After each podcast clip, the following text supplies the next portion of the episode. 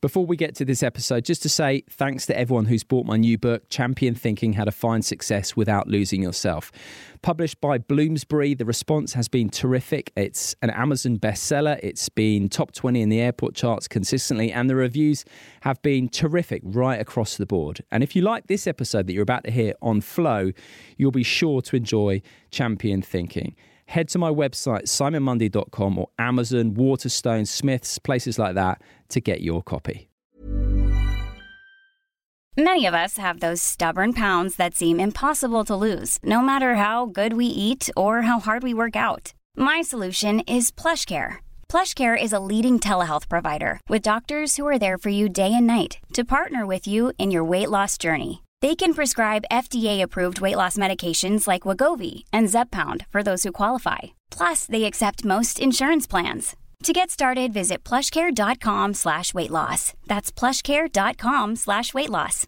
This is Paige, the co-host of Giggly Squad, and I want to tell you about a company that I've been loving, Olive and June. Olive and June gives you everything that you need for a salon quality manicure in one box. And if you break it down, it really comes out to $2 a manicure, which is absolutely insane. It's also so easy to get salon worthy nails at home with Olive and June. The difference between how your nails used to look when you did them yourself and now with the Mani system is a complete game changer. The best thing about Olive and June too is it's a quick dry. Dries in about one minute, lasts for five days, and full coverage in up to one to two coats. Visit oliveandjune.com slash perfect Mani 20 for 20% off your first system. That's oliveandjune.com slash perfect Mani 20 for 20% off your first system system.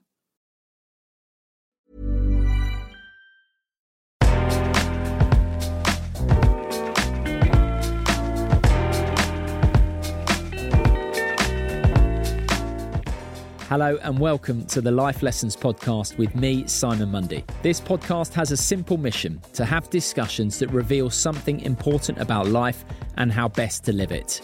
My guests range from the biggest sporting names on the planet through to neuroscientists, philosophers, psychologists, and world renowned thinkers. We talk about things like how to skillfully relate to uncomfortable thoughts and feelings, the power of acceptance and psychological flexibility, how to get your circadian rhythms in sync to feel your best, right through to the nature of reality. These conversations and the bite sized episodes have the power to change your life.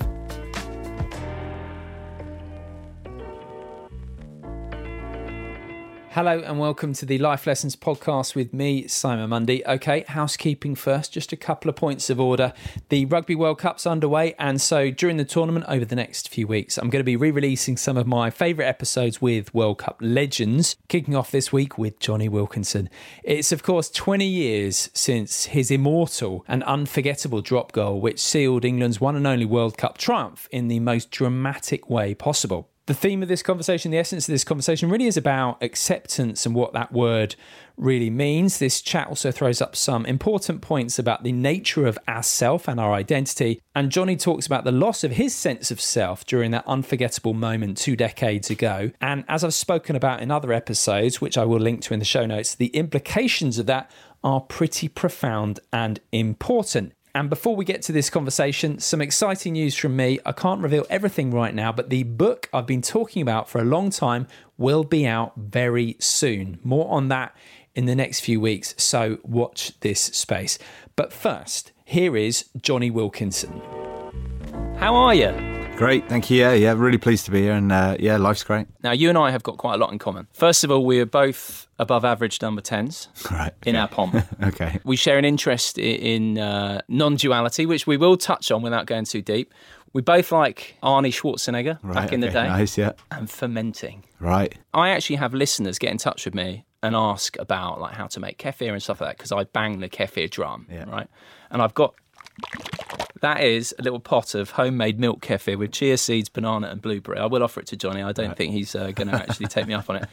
Um, and you are a mad fermenter as well, right? Yeah, probably about sort of seven, uh, more, yeah, seven, eight years ago now. I started to get very interested in um, what I was seeing around the rugby change rooms in terms of the um, nutrition. It was it looks it was so scientific, and I was sort of moving down a much more holistic, um, earthy route, if you like. Um, And uh, I sort of started to think, well, what, what can be done? I started to explore that. And at the same time, I was very hugely invested in a mental health journey. And, and so I, that was the route I was going down. My wife, um, a bit later on, started training to become a nutritionist. And we ended up meeting on a certain path where she came home and sort of said, you know, about fermenting. She started to get interested in, in this. And, and I started to explore the idea about its effects, sort of mental health on the gut, brain, and everything and uh, and so we went for it. And since then, it's been a you know, a journey of huge exploration. Now I'm sort of uh, officially in the market as a as a provider of, of fermented drinks in, in in specific kombucha. So you were looking at it from a mental health point of view, sort of seven eight years ago. So what what benefits then have you noticed? I think for me personally, going through a few, purely experiential sort of response to that, it would be just feeling more alive and bright. Mm-hmm during the day. There isn't the lulls, the ups and down lulls, you know, it's just a sense of clarity. Definitely from a, a digestion perspective, I'm sort of much more aligned, I feel. And as a result, I don't have any of the, the issues I really remember having. But I've also changed the rest of my diet. So it always, like I said, it will work as part of a, a global, yeah. um, systemic yeah. thing. It's not just a kind of, well, keep waking up at this time and stressing your head off, but just drink this and you'll be fine. It's just it's part of a bigger picture for me, but mm. it's been a huge part. Right. The name of your company is Number One, and you've talked about it being one pillar yeah. of well-being, generally speaking. So that's why you came up with the name Number One, right? Number One was quite a personal thing. In everything that I've tried to do in my life, I've wanted to be. I want it to be the best it can possibly be. I want it to be the number one. I want to go out there to make it number one. But the aim always was, and I'm not sure we'll ever get there, was at some point to also reveal that when you remove the dot, it then becomes no one. And the idea, therefore, being that being number one is a great ambition, but to never forget that it doesn't make you someone. You're still no one. And this was an amazing thing for me to understand that, yes, go out there and be number one, as an ambition, as a strive, and see what you can do with your life and see what you can, can achieve. But understand underneath it all, it doesn't make you someone any more important. And that self importance and that self centeredness was always and, and, has always been at the very center, has been the crux or the hub of, of all my mental health journey has been revealing that that was the issue. And so it was this great journey between saying, yeah, we're going out there to make it incredible, but we're going out there to make it incredible by understanding that who we are is incredible, but not any more incredible than anyone else. Yeah. You're no one special, and therefore you can make everything you do the number one thing in your life. I think that's fantastic. So, number one and no one. Now, that sums up, I would say, to some degree, your journey. Yeah, I think number one going out there is about performance. And I've understood from my life my exploration that if I look at how I am when I'm performing at my best, it doesn't feel stressed or satisfied or proud. It feels effortless. It feels connected. And as a result, I then look at what I feel like when I'm trying to be someone in the change room two minutes before a game and you're stressed out your mind you're struggling you fear failure and you you just want to know how everything turns out and you go to that space about being no one and you're exploring and so it was this fabulous line between exploring in performance and not trying to control and exploring who you are and realizing that there's nothing there. And it was that yeah. kind of, for me, that's the journey is understanding that performance and about being everything you can be comes from on the outside, comes from realizing that you're no one on the inside. Let's illustrate this then with your story, right? So, eight years old, Farnham RFC. I was Isha, by the way. All right, okay. Um, yeah, I remember. you were eight years old and you wrote this list of things that you wanted to achieve. Yeah. One was be the kicker for England. Yeah. One was be the best in the world and one was win a World Cup. Yeah, there's a few more little ones in there about. But those are pretty, pretty salient yeah. ones. Yeah, yeah, yeah. And you ticked them all off. Yeah. So the essence of that, just to give a quick overview, was to be number one, to become number one, which yeah. you achieved. Yeah. And then you essentially, to some degree, realize that at the top of that mountain wasn't the satisfaction that you expected there to be. Yep. And then that has led you down the other side of the mountain towards no one. Right. So that yep. sums it up in a nutshell. Yep. So Take us back then to when you were eight and you were that fixated and that obsessed because you were obviously an obsessive character particularly as a you know when you were a rugby player yeah. that's well documented so were you like that right from that age i still am now i still am it's, it's part of it's part of my internal drive and desire, which helps me in every single way. Um, when I was young, I did set all these goals. I had a huge passion for rugby and for and for sport in general. For ultimately through the physical means of trying to see what I was capable of. I, that's how I did it. How I wanted to see I was capable of was a ball in my hand, whether it be rugby ball that was a racket in my hand, hitting balls, or whether it was a cricket bat, or whether it was anything to do with sport, basketball. I just, I just went for it.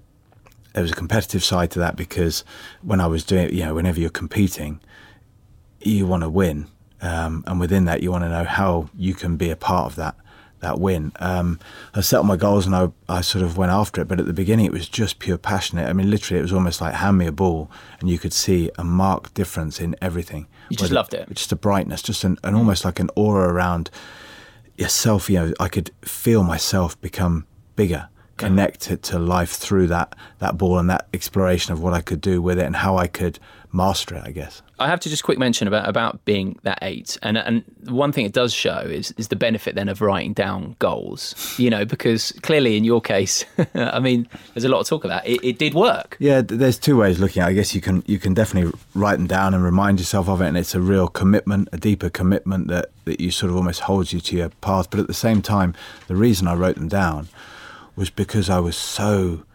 enthusiastic about it that on an evening when there was no balls to kick and no games to watch on TV. And my mum and dad had banned me from the, the bottom room where I'd rip the curtains down, diving around and doing all this, or, or kicking toilet rolls around as if they were rugby balls. You're left thinking, well, what can I do? So you get the pad out and start thinking, it's just an expression of that sheer desire and focus and intention.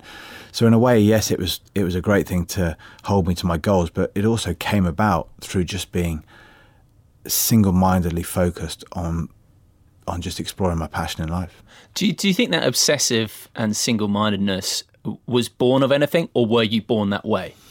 Um, I think it was, or it is, I think part of something which came with me into this life and something that therefore is from as early as I can remember, it's been, um, it's, it's been a sort of an internal push uh, that's been in everything I do. It's, it's, it's often been in things that I haven't necessarily found pa- that much passion in doing when I was younger.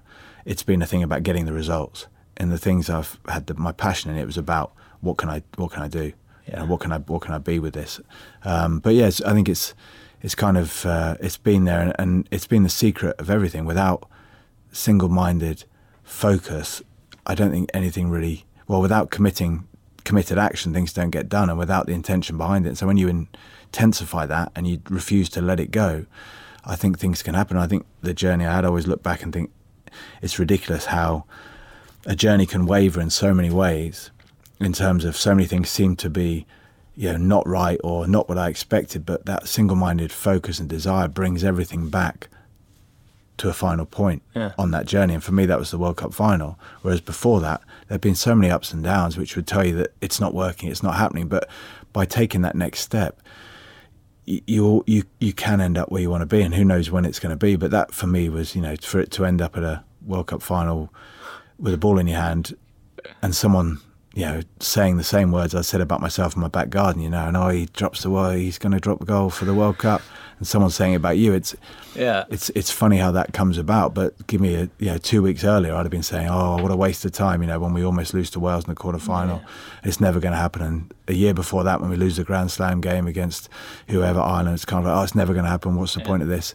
But the thing is, is that it's the next step that counts, not the last one. I mean, you virtually willed it into existence. A couple of things I want to say. First of all, that obsessiveness both is a driver and an incredibly positive thing, clearly, in your life, but has also been a challenge. A couple of other bits I want to say. Um, now, I, I imagine this would have made you squirm a little bit before, and I'm interested to see whether it still does. But I have to say, you're the, you, you're the first guest I've had on Don't Tell Me the Score who literally brought me to tears. right. I was in Australia in 03. Oh, you? Yes, Oh, wow. I w- but I wasn't in the stadium. I was in Darling Harbour. Right. There was about 10 of us, and we were surrounded by Aussies. Dirty, Yeah. great screen. Okay. Every, we used to do your. Right, okay. we used to do your Yeah, your, pose. your pose, Yeah. uh, and we were, you know, we felt like we were under siege, but we, Yeah. we held out. And then when that moment on, because at that time, I think something that people forget is that you know, England and Britain never never won the big stuff. And I think now, since I think that 2003 moment has set a lot of British sport up because it got rid of that kind of we can't do it moment. You know, Yeah. all the successes that followed. That win in 03 kind of, to me, kick-started everything that followed. And I, I couldn't believe it. I remember I rang from Sydney, left a, you know, sweary message on my mum's uh, answer phone Yeah. That I just couldn't believe we'd done it. So that sort of teed everything everything up. Um, but let, us go back a little bit though to your England debut. Also there, I was there. Oh, really? Yeah, yeah. I the remember when you came on on the wing. I Yeah. was I was just above you. You you were down below me Yeah. on, on the left hand side. So that was it. So England debut 1998 against Ireland. Obviously, you, you were a winger. I mean, crikey, what the hell were they thinking there? What was? Yeah, I asked myself the same question. Yeah, no I, offence. but- no, I remember be- warming up in the in goal line um, with about sort of ten minutes to go, or five minutes to go, whatever it was, and uh, we had a few. We were dropping like flies in the back line, um, and I remember Mike Catt got injured, and myself and uh, Scott Benton, I think it was a scrum half, were on the bench, and they started calling me over to get warmed up, and I was looking around thinking, yeah, but where am I going to go? And I was trying to point to Scott Benton, say, you know, he's quicker than me. What are you doing? And and they said you're going on the wing. Oh, geez, this is how I pictured my first international cap was not um, on the wing. And as soon as I went on, I sort of thought, well, what can you do? You know, just just uh, take the next uh, the next moment as it comes. And as it was, straight away they they put a box kick on me. Yeah, and you took it. I took it. It was a bit. Uh, it, it was a bit long, so I had a bit more time than uh, than than they wanted me to have. But also at the same time, we we were penalised because I had more time because Neil Back was basically cheating. Neil Back had blocked one of their runners, so I had more time, but he got penalised for it. But it was yeah, it was a good way to start the game, get into it straight away. But also, it was just a it was just a great moment. I think I'd I'd been on the bench the week before and not come on, and uh, that was the last game of the the Five Nations that year. And if I'd missed that one, I'd have then been yeah. So to get a chance for that time, who knows? You know how important that became in, in terms of the next step. But it was uh, it was a very uh, a, a very sort of life changing moment. Definitely. Yeah, and an, an odd debut. And then obviously you very quickly established yourself in the England team. The tour of hell that you went on, so where England got pretty much battered, didn't Yeah. they? How formative and actually valuable an experience was that? If you'd have asked me at various times during my life, I'd have given you different answers. All of them to do with this idea about, um, you know, without challenge there can't be change, or you know, you need to all this for improvement and, and everything. But from my position now, how do I look at it? It's it's it's a straightforward understanding of the infinite capacity to to accept.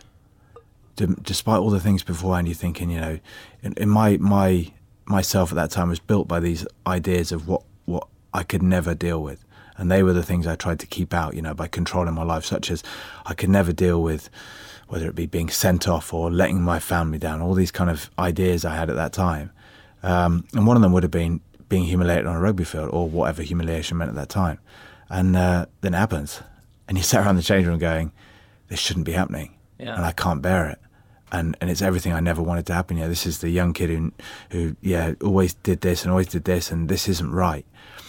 So there's the resistance to There's it. huge resistance, but then the, the but then the understanding comes from that experience that well you can accept it because you do accept it because you you move on, and as a result.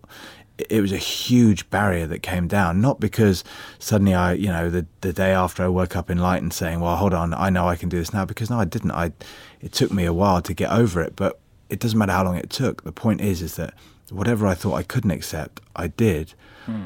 and I was able eventually to respond how I wanted and in a more powerful way. Now, over time and over the experience, what's happened is that time has become shorter for me to a space where it's much more instantaneous. The accepting and the responding is is the same moment. Whereas then it was huge resistance for six months, nine months, a year, whatever it took me to fully get over that. And then you eventually move on and start getting on with it. But now that time comes down. I think for a lot of the guys in that World Cup team, we'd then gone through all the Grand Slam losses where we lost to Wales, Scotland, Ireland, and then France, all in big Grand Slam deciders. Won every other game, and it was and it never happened for four years. It didn't happen, and uh, we'd all been through those things. And by the time we got to the World Cup final, also having almost lost to Samoa, Yeah. uh, and then Wales in the quarter final, and then having a guy that keeps kicking goals to put us back into draw, yeah, like into a tie for the World Cup final when we are that close to, to lifting the cup. When he kicked the last goal, you look at the guys' faces, and there is no resistance anymore. It's just literally like it's almost flipping it the other way around. It becomes your favour because those guys, I think, and me as well, were thinking, I don't want him to miss this last kick because we don't want to win this World Cup because their guy missed the kick. We want to win it. We don't want to not lose it or to have it not not won against us almost. And as a result, when it went over, everyone just moved as one to the halfway line in total understanding, total togetherness, um, and in a, the most complete, I think, performance in terms of dealing or or thriving in a time restricted, I'm not going to say pressure, but time restricted situation against an incredible challenge, incredible opposition. We made something happen that was remarkable. Yeah, yeah. Purely because all of those guys had no resistance to the fact In fact, actually, they said, we want to be, we want the unexpected. Because if we get what we want the whole time, we're not going to grow. And at that point, the guys were like, let's see how we can grow from this. Yeah. Let's see what we can do next. As opposed to, please just give us what we want. It was like, no, no, no. Keep challenging us and we'll keep seeing what we've got. And in the end, we showed essentially what that whole five year period had been about. Just to touch on the resistance then, just to pick up on that point. So yeah, the resist resistance to what happens causes a lot of stress and disquiet in a lot of people. So it's accepting what is. it, it is definitely. I think that I think there's so many different ways of of explaining it. I think, and and for me, what it what it means ultimately is that if I'm if I'm resisting, I think this is how I I live my life now is that those anything I get from resistance, which is yeah much much much much less than it's ever been, but whatever resistance I feel, it's not coming from me now. It's coming from an old version of me that's telling me now how to live my life.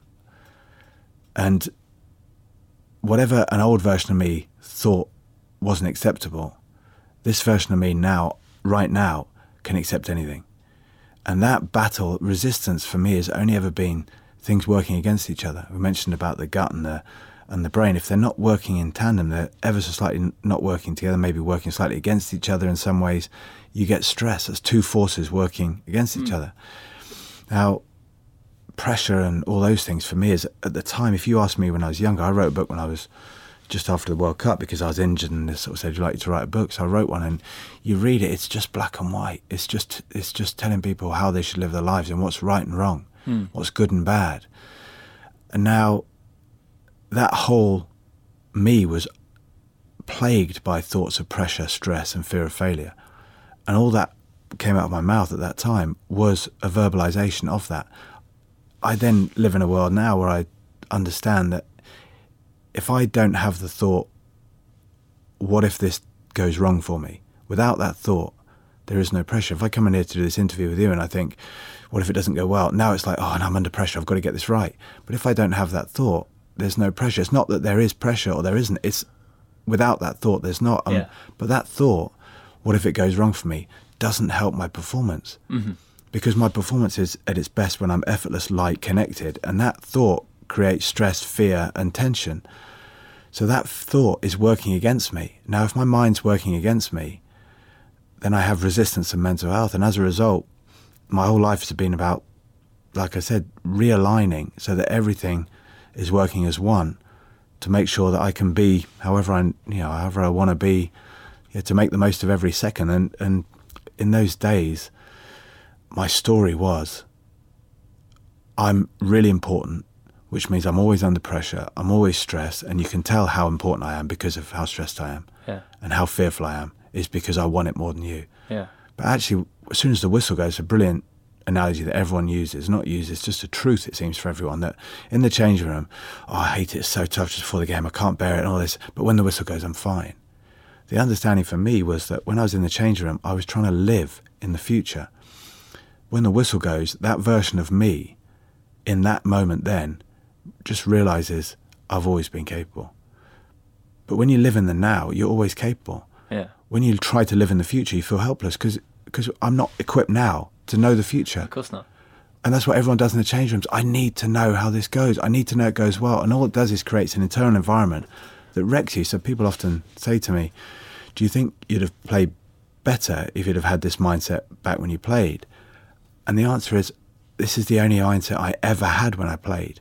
It's just in between the games, I somehow created a world of stress and pressure. Yeah. Same way you look at a kicker now, they're playing beautifully in the game. The referee puts his arm up and says, penalty, you're going to kick it goal. And you watch the behaviour of the kicker all of a sudden. He goes from being totally absorbed and engaged and involved to suddenly, oh God, here we go, stress, pressure, because it's not because the kick is more pressure than the action they've just been doing. It's because they've got time to now think, what if this goes wrong for me? Yeah. What if I let the team? All those thoughts which don't help because just a minute before they're beautifully engaged. They're, they're doing incredible things without thinking. And now they've got a bit of time to think. I had time to think between my games, and I used that time to do anything but prepare myself for the game. I did the opposite. I stressed the hell out of my body. I messed my mind up all over the place. And then I went in, the whistle went, I went, oh, God, life's great. And I then made up this idea that all that stress led to that beautiful moment. So I stressed some more, thinking that it would bring some more beauty at the end of it. And it kind of ended up doing the opposite. Yeah. So he's buying into that story. And that thought, you know, what if? What if this goes wrong? Obviously, it, it was ext- extreme in your case and extreme in the case of elite athletes like your teammates, you know, wanting to know how the match is going to go. But everyone can relate to that. And it is a very debilitating thought, isn't it? It hmm. stops people doing things because, like you say, they imagine a future and an imaginary future can be pretty overwhelming. But actually, the reality of it, the present very rarely is something we can't deal with. I think, I think the absolute present, the absolute present has already been dealt with. It's already being dealt, dealt with. So when you're saying the present is, it's always the thought of what's next. That's, Yeah. And it's and the absolute present has already been dealt with. Um, you know, one of the guys that I think you mentioned we have some people in common that we we follow. One of his expressions was that this moment now is inevitable. That's it.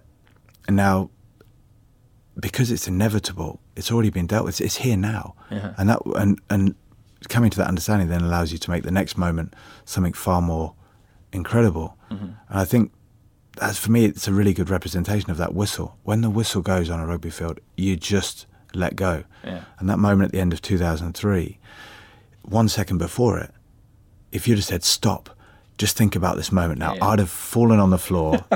I'd have I'd have picked my knees up, hugged them to my chest, and just rolled around on the floor, being like, "Take me out of here," because I can't deal with the implication, the apparent consequences of this, and the what if this and what if that. It would have destroyed me. As it was on that field, when you're in that moment, you let go and allow, and whatever it's supposed to be. Now, all that training, all the prep, the prepar- preparation beforehand, then allows you to be ready Yeah.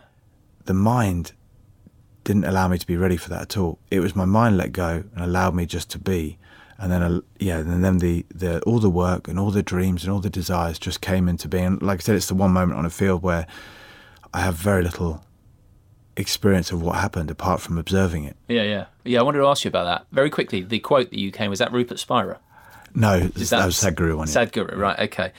Um, so, yeah, you mentioned there, so 2003, that moment, yeah, you've described the infamous moment where you kicked the goal and brought a tear to my eye and many other people's as almost observing yourself, there being that sense of Jonny isn't here, it just happens, and, and a kind of peace came over you. So, yeah, can you just describe what that, that was like then? Um, I think it, it was it's sort of going on my recollection from what was quite a long time ago now, unfortunately. The, um, I got more and more involved as the play went on. So from the line out, I was stood before the line out, waiting for the for the ball, waiting for the ball to be thrown in. So there's that kind of like, geez, can we just get on with this kind of feeling? the ball came to me, and I gave it to Mike Catt, ran in, and then I'm sort of moving around to see what happens next. And at that point, I'm starting to get a bit more involved and thinking, well, hold on, we're not going anywhere here. Am I going to have to have a long drop goal from way back here? The guys are trying to get into position, take it up. Matt Dawson makes a break. As we're chasing him down the field, you're getting more and more involved. The crowd are picking up. Suddenly, I'm looking now, instead of thinking, am I going to hit my drop goal? I'm now thinking, where can I go to score the try? Can I help Matt Dawson here or whatever? Then the guys start going to the next ruck and the next ruck. And now I've lost that sense of, do I need to kick a drop goal? What am I going to do? And I'm now watching just what's happening. You know, Neil Back passes the ball to Martin Johnson, takes the ball. I'm watching Martin Johnson. I'm looking at him thinking, I'm, I'm watching every move he makes. Is he going to get the ball back? How's he done that? How's he done that? Where are the guys coming from? I see Matt Dawson get into place, and I'm stood there. And again, I'm not thinking about the drop goal. I'm now just stood watching Matt Dawson, thinking, here comes the ball. I'm feeling the ball hit my hands. I'm no longer thinking I've got a drop goal to do. I'm just feeling the ball. And then I set the ball down, drop it, and as it drops, I see it drop, and the ball turns ever so slightly towards me and forwards, ever so slightly. If it goes too far towards me, it'll change the kick completely, but it's gone just a tiny bit, which means I'm going to miss the sweet spot of the ball. I can sense this the whole time. I'm going to miss the sweet spot of the ball, but I'll catch it just underneath and just around the the and on a on a small solid point of the ball, which means it'll spin a lot quicker. It'll go a lot shorter, but it'll be a hell of a lot straighter. And so as it drops between the legs, I can feel my leg going back, but I'm not. It's not me kicking it. I'm just, I just, it's a knowing of it. And as I hit the ball, I can, the sensation is what I thought it was, you know, almost what, what I, what I knew it was going to be. And I'm watching the ball go and it's tracing a line. And it's only when the ball gets halfway through the, the, the other, so it gets a few yards past the other side of the post that I then realise what the hell's happened. And then me kicks in, Yeah. all of a sudden You comes back. back. And, and I do this half-hearted sort of celebration, which is almost just disbelief because I haven't been there to really see it. And now I've come out of it to try and celebrate it, which I then stop myself knowing that these guys in, in the golden shirts have, have gotten back into this game so many times, and if anyone's capable of doing it, they are. So I'm now running around going, just catch the damn gig kickoff and get this ball off the field now. You know, let's finish this job. But it's it was a sense of deeper and deeper involvement, um, which led it to be not a memory that I treasure because I don't have that much memory of it, but just an experience um, which gave me a glimpse, if you like, of of life a little bit outside the boundaries of what I thought was possible. A glimpse of A reality. glimpse of, a glimpse, a glimpse of yeah, something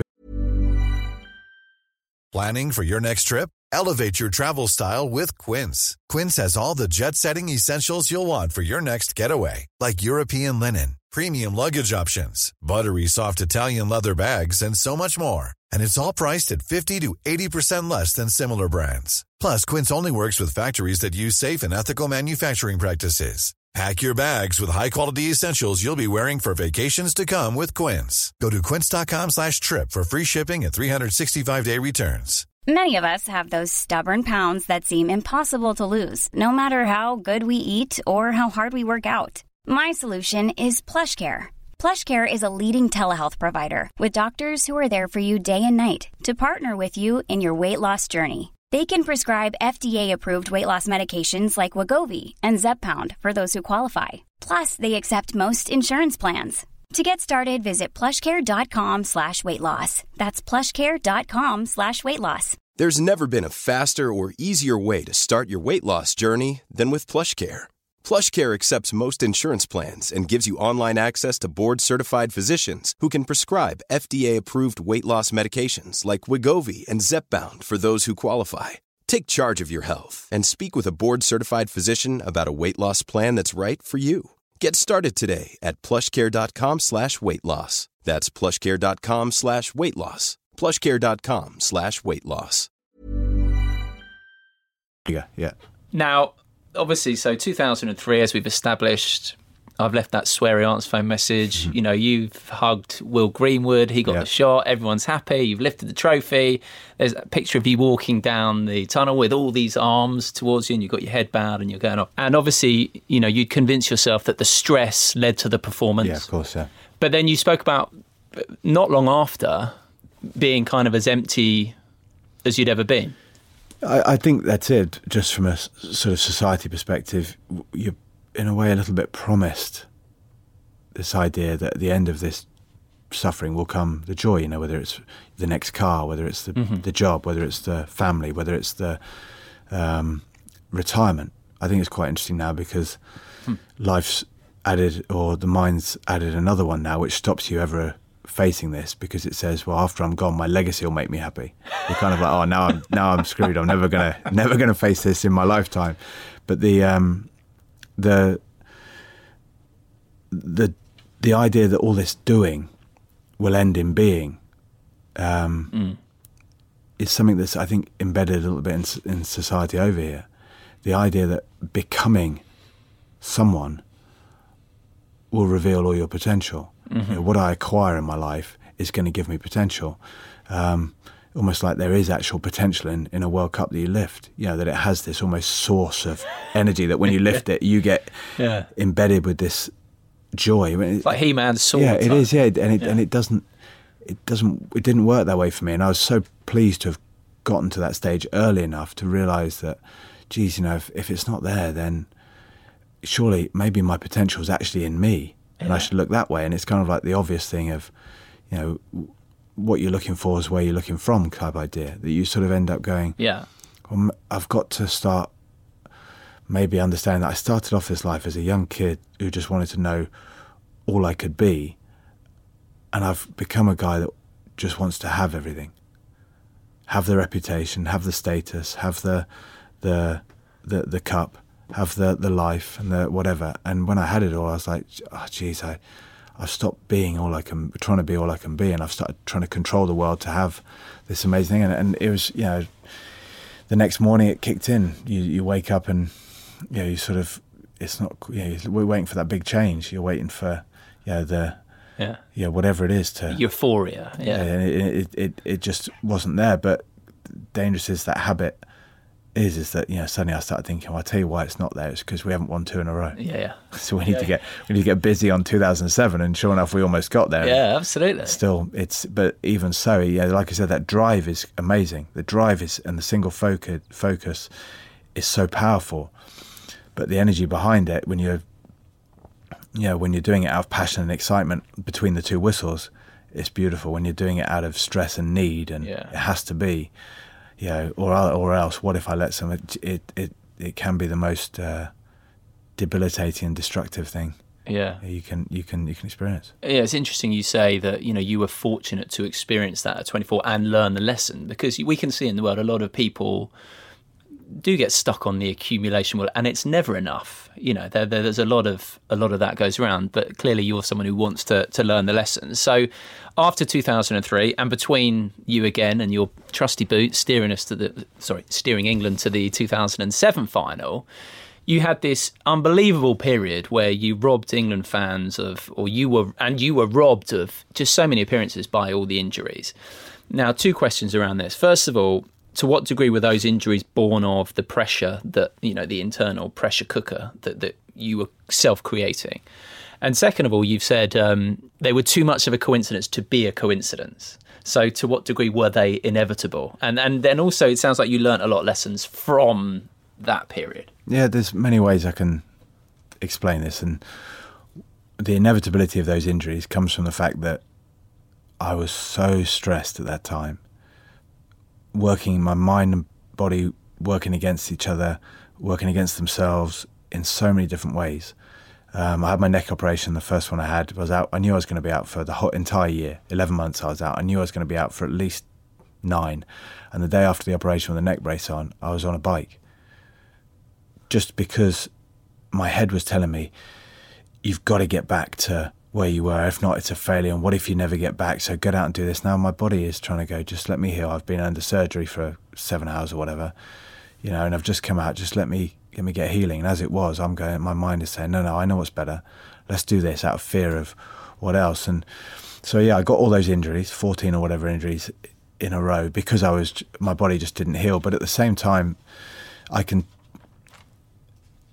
early on, I felt probably like I was, you know, when I was, if you caught me on a bad day, I'd have said this cost me, you know, potentially maybe 40, 50 games for England and imagine what could have been. On a good day, I'd have told you, geez, you know, um, this has opened my eyes to so many bigger things. It's been incredible. And without, I'd never wish it away. Yeah. In a global sense, the most incredible thing about that was one day I looked, looked at it and thought, well, this is ludicrous. How can I have two stories for the same past? Which one of them's true? And the answer is I realized neither. There is no story to the past. And this was the most revelationary thing understanding that my I'm not a result of what I've been through. What I've been through is a result of how I am now. And my life then became about exploring who I can be now. And as a result, past and whatever is has has changed for me. It's become a glorious memory opportunity. It's not become a solid past that sticks me in a certain place and tells me this is who I am and therefore this is how it has Yeah. to be. so it's dropping away of the identity. Hugely, just because I got to the stage where I looked at it and thought, well, when I'm in a good mood, apparently I, I live by the thing of saying that who I am is a result of everything I've been through. Uh-huh. But when I was in a good mood, I'll tell you a completely different story to when I was in a bad mood. Yeah. And so I was like, well, hold on, this this this is ridiculous. Surely the cause can't keep changing, but the effects stay the same. So I've realised that maybe I've gotten the wrong way around. Yeah. The cause and the source is me right now. You know, the the effect is actually what then you know the past has to realign to fit where I want to go now, and my future has to realign to fit what a, what it is I suddenly want to achieve today. And Yeah. you know, I, I that was that was perhaps the biggest part that came out of all that injury was just there was a, a bit of a, a deeper sense of understanding that you know, I didn't want to be a product anymore. Yeah, I, I always spoke about being a leader and a, whatever, but my whole ethos in life was that I was being influenced.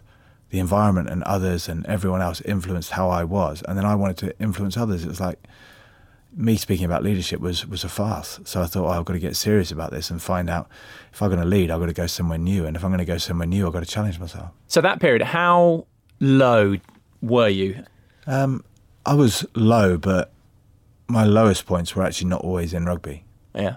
I, yeah, I, because of the whatever the obsessive side and, and this mind working against it, myself or whatever, I had experiences off the field that were far deeper um, and far more sort of challenging. But on the field, you know, w- without that sort of purpose, and when you're you're a result of everything you've been through, and now all of a sudden your your values that tell you what's good, bad, and successful are now turning in on you, saying, "Well, look at you, just sat here at home doing nothing. Well, all the guys are out there achieving stuff on the field. You're not even going to the gym. You're not achieving. It's just falling away. You know, you're a waste of time. All these things turned in on me um, with an intensity that aligned with my obsessive nature. Do you know what I mean? I wasn't going to let that go. You know, I wanted to sort of, I wanted to explore just what a waste of time I was. So I went there. You know, and, and this, like I said, that was all packaged as part of the deal. so that became part of your identity as well. yeah, just being harsh on myself. Yeah. Yeah, not yeah, and, and so as many people talk about with the the depression side that comes with it is that you're you're locked in a cell, but Yeah. outside the cell is the prison guard, and it's you, and you're holding the key, and there's therefore there's no way you're getting out mm-hmm. because it's not someone you can convince and say, you know, I'm actually a good guy because the guy out there is telling you, no, I know exactly who you are, and you're staying in there. It's where you deserve to be, and so you need permission to let yourself out, and yeah, that that that was a it was an it was a really really interesting time, and and at that moment, there's nothing more important than than immediate support. Yeah. you know, whether it be family and and whether it be friends, and I had these, and so I had that support in spades, or whether it be, you know, getting out there and and and starting on the on the road to, you know, to to create an environment where you're not getting better, but you're getting ready Yeah. to get better. Were you able to communicate with with this your support network? Were you able to be open with them about what was going on? just I just couldn't go below the surface of it. Right. Everything I articulated at the time was just talking about how I needed the world to change for me to be different. Yeah. Um, because I was an, you know, I was a, like I said, I was a, a product of the environment. So I needed the environment to change so I could be a different product.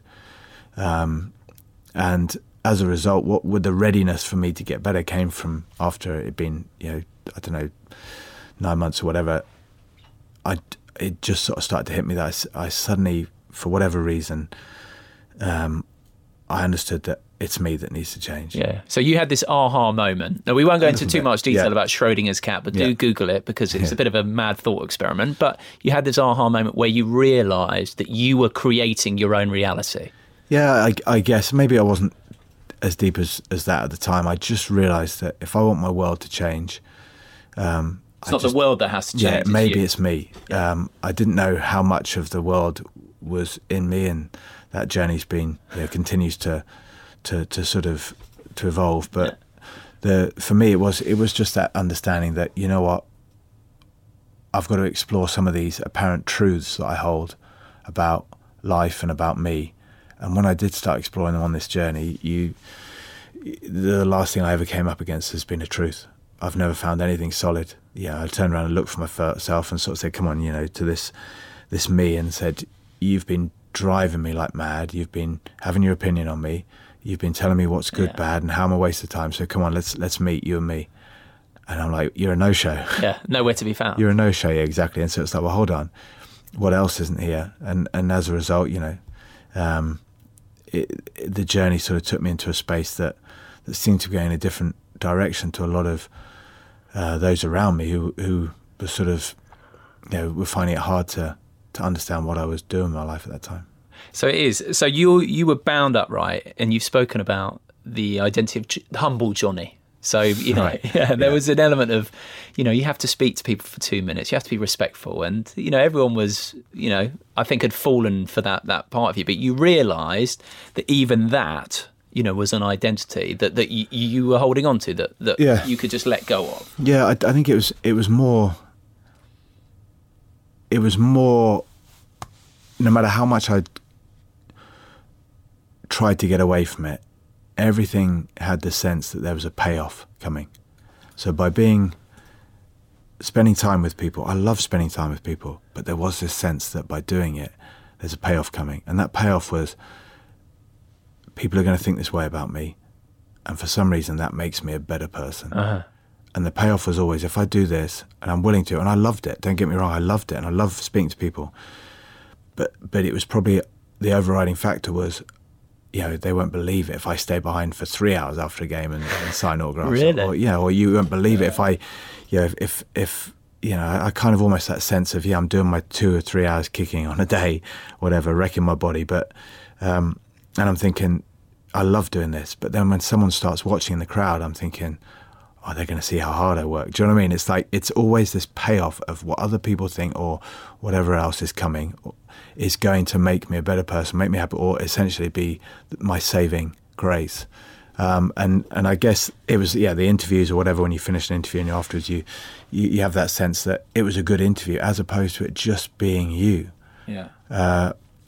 and that's I guess the difference between yeah the the absolute involvement of them in the moment or the doing it because there's a better moment coming. Yeah. You know, if if I get through this, you won't believe what I'm going to get at the end of it, as opposed to yeah now I, I, I spend two or three hours talking to people and, and they want to get away.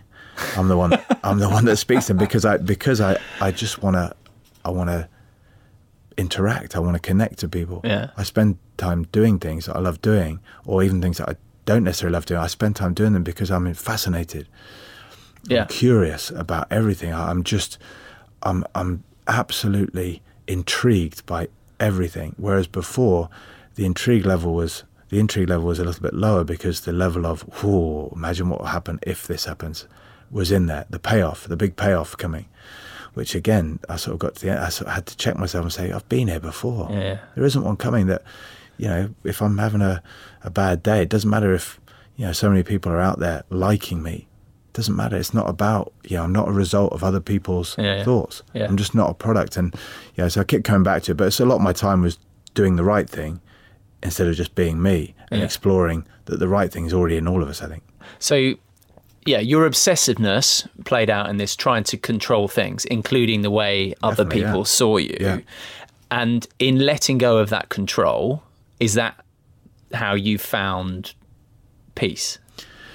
I think I think letting go of control is essentially the only way to have total control, but not in a sort of Controlling way. oppressive way, a controlling way, but more in a in a sense of of revealing your ability to respond. You know, is is for me comes from exploring.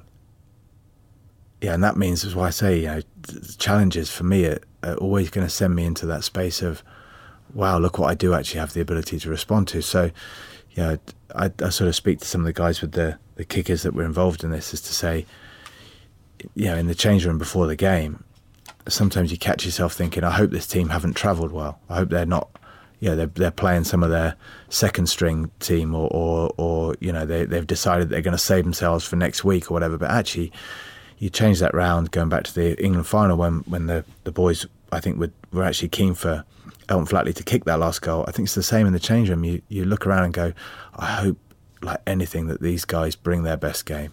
And I hope that my opposite number has an absolute stormer Why? Because I want to be challenged. I want to find out what I'm capable of. So I don't want what I want. Yeah. I don't want what I expect. And I think, um, you know, I think that's been that's been for me quite a, a big part of that. You know, you sort of letting go of control. I'd say more, you know, allowing or Yeah. or Not resisting. yeah, yeah, allowing and accepting. Yeah. You talked as well about that period where you had all the injuries and that you had a lesson that had to be learned. And the one for you was about balance, which you were just out of whack. Is that true?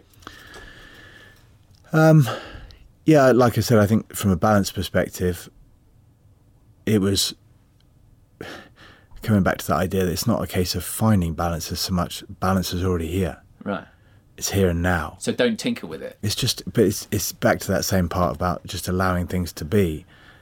The balance is the balance is already here. I think trying to balance a million different things. It's hard enough just trying to balance two.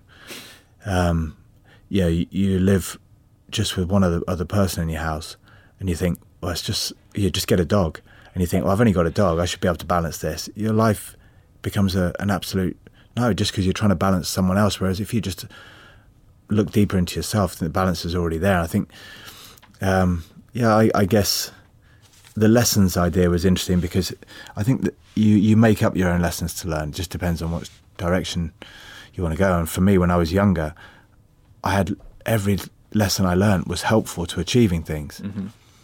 Yeah, the losing 76 0 to Australia was a massive lesson how to achieve the World Cup, but it wasn't a lesson in how to reveal the best of me Yeah. it was all things can be an incredible lesson in how to get what you want. Um, they're not necessarily the same lessons that end in, you know, in, in that kind of more peaceful, joyful, and inspired state. A quote of yours I like The beauty of being alive is never arriving. And th- that kind of touches on what we're talking about here, isn't it? This idea, you know, we're, we're always looking to arrive, and in doing so, many people never live. That's what a lot of people say. And the beauty of life is understanding that it is I- impermanent. Yeah, I, I think um, a good way to to sort of sum up. My last game was with um, was with Toulon in France, and we had a, a European Cup final followed by a, uh League Cup final, and with no team in France had ever done the double, and we won the European Cup final. My final game ever of my career was going to be this final. So, excuse me, had uh, a few nerves going on before the game, but and yeah, quite sort of like. Uh, yeah, really keen to get out there and make this a big performance and, and do whatever's possible. And, and walking around the field at the end, holding that that they call it the Brennus. It's the world's biggest shield. It's incredibly heavy. Walking around the field, speaking to the incredible supporters that we had in the Stade de France or whatever. Geez, it was an incredible moment. But I'd have swapped it in an instant to be back on that field one minute before the end of the game. And this is the point. Happened with the World Cup final as well. Just the referee on his putting the whistle to his mouth. I'd have swapped it for that moment just before the ball crossed the line when Mike Catt smashed it off the field. Um, and th- this, for me, is the has been one of my biggest sort of findings along the journey is that we'll never, I'm never going to arrive at Yeah. who I am, and that and life's done that for me. As much as I think I've arrived there, the the thing is, is I'm never ever going to arrive at who I am, and that's why it's such an amazing feeling to be alive because I can keep exploring Yeah. it's only it's only up to me if I suddenly decide I'm at the end of that journey because I am who I am. I'm a result of my past, and therefore this is who I am. And then all of a sudden, I've now got to control everything around me to maintain my happiness instead of realizing that you know what, I'm on this amazing journey of realizing that when I'm 95 years old, I'm still not going to be anyone, No. but I'll still be just thinking about who I could be. Yeah. Where is happiness to be found? Is it then in being present, which in another way of putting it is is in loving the process? Right. Um, I think happiness and whatever and, and joy and those kind of things are interesting. Yeah. I think where they're found is in being alive um, and exploring what, for me, what that really means. I spoke to someone recently who was, who was who's playing rugby and was told, you know, you need to be more, you know, more enjoyment while you're playing. And the danger is, is you walk around thinking that, well, if I just smile when I'm playing rugby, then I'll be enjoying myself. And I'm like, how does that feel when you try and do that? It feels the worst I've ever felt. Well, what does joy mean to you? Yeah. It just, it's when I'm just fully engaged in what I'm doing, Present. Present, alive. inspired in a way, going somewhere new, yeah, going somewhere into a space where you haven't been before, excited, opportunity, yeah. connecting to people, which is why people often say happiness is in friends and family. It's like, well, yeah. but but when people start to become friends and they feel like family, that's an incredible connection. Yet everyone can become friends and family if you're willing to go deep enough. Do you know what I mean? It's like for me, it's it's it's in everywhere, but it's in exploring. Believe from my own experience, the one thing I can truly say is that I've never controlled my way to my potential or happiness.